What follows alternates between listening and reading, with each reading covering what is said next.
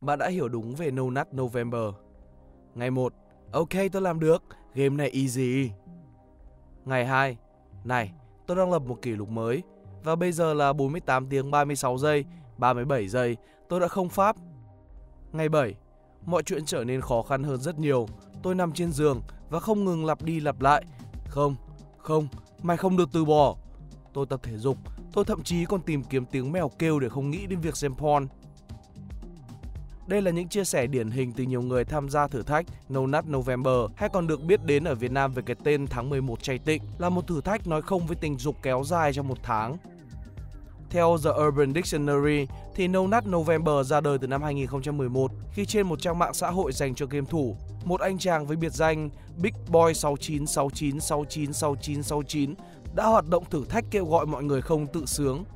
Sau đó, cộng đồng NoFap Cộng đồng nói không với thủ dâm của Reddit cũng sử dụng No Nut November để thách thức người tham dự không hành sự trong tháng 11. Dù phần đông các bài chia sẻ, câu chuyện về No Nut November đều xoay quanh trải nghiệm của những chàng trai hay vẫn thường gọi nhau là những chiến binh trong trận chiến chống lại việc nắt. No Nut November vốn dành cho tất cả mọi người, không kể là nam hay nữ.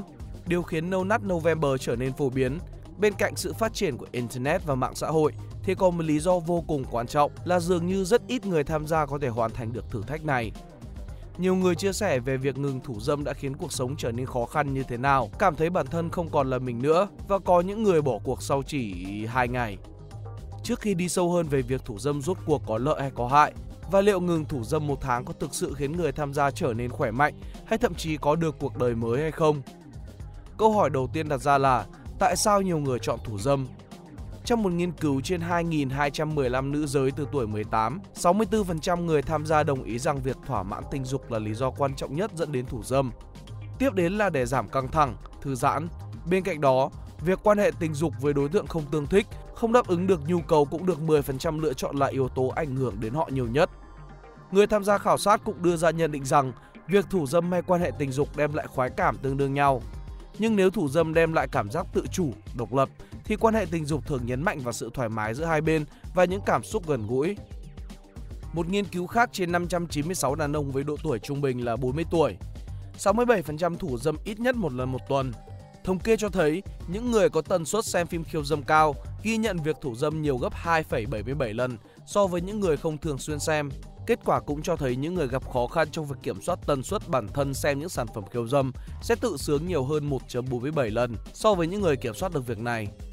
Bên cạnh đó, những tác nhân như sự buồn chán và những bất hòa trong mối quan hệ tình cảm cũng là những tác nhân chính dẫn đến việc thủ dâm ở đàn ông.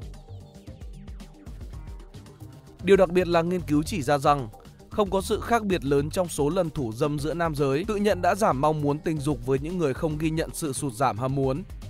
Trong trường hợp này, thủ dâm có thể là cách giúp người nam giải tỏa stress, cảm xúc tiêu cực, vân vân.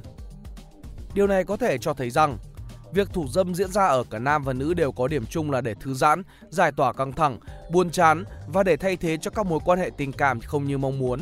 Điểm khác biệt là việc thủ dâm của nam giới bị ảnh hưởng nhiều bởi số lượng và tần suất xem ấn phẩm khiêu dâm của họ.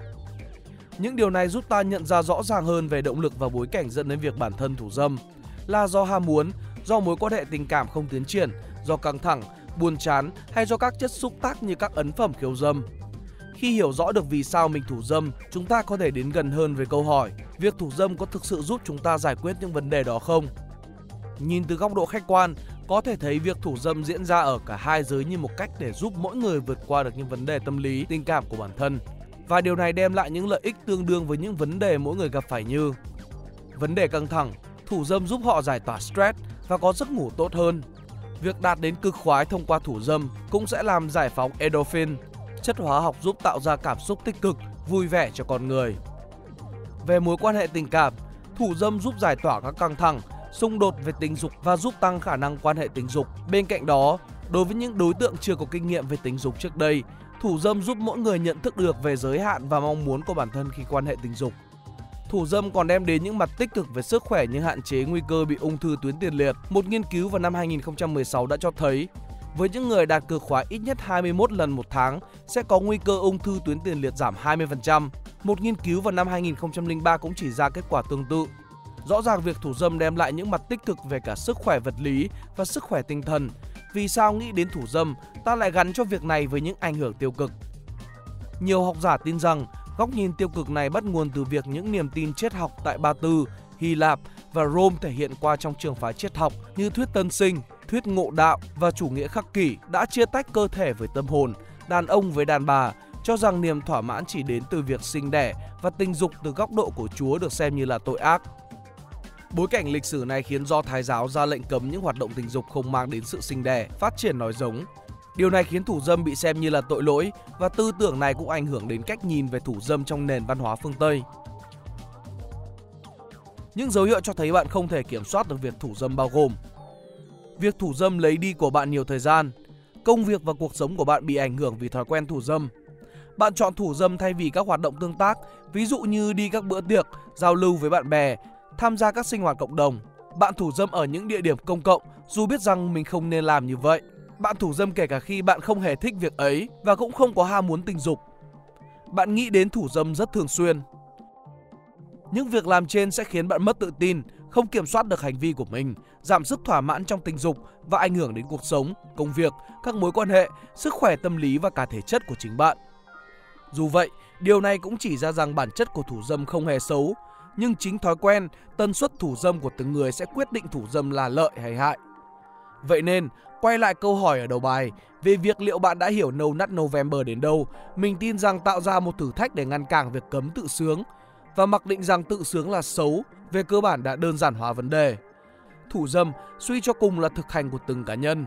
Để hiểu về thủ dâm, bạn cần phải tự đặt lại câu hỏi lý do bạn thủ dâm là gì, những yếu tố nào tác động đến việc đấy và bạn có thể kiểm soát việc thủ dâm của mình hay không. Chỉ khi hiểu về bản thân, bạn mới có thể thoát ra những mặc định thiên kiến về việc thủ dâm và chọn cho mình thái độ và cách thực hành phù hợp. Hôm nay là ngày 26 của tháng 11. Tôi sắp thành công rồi. Các bạn thì sao?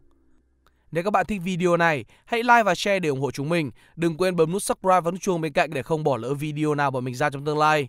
Cảm ơn các bạn đã lắng nghe. Đây là Spyroom, còn mình là Pink Dot. See ya!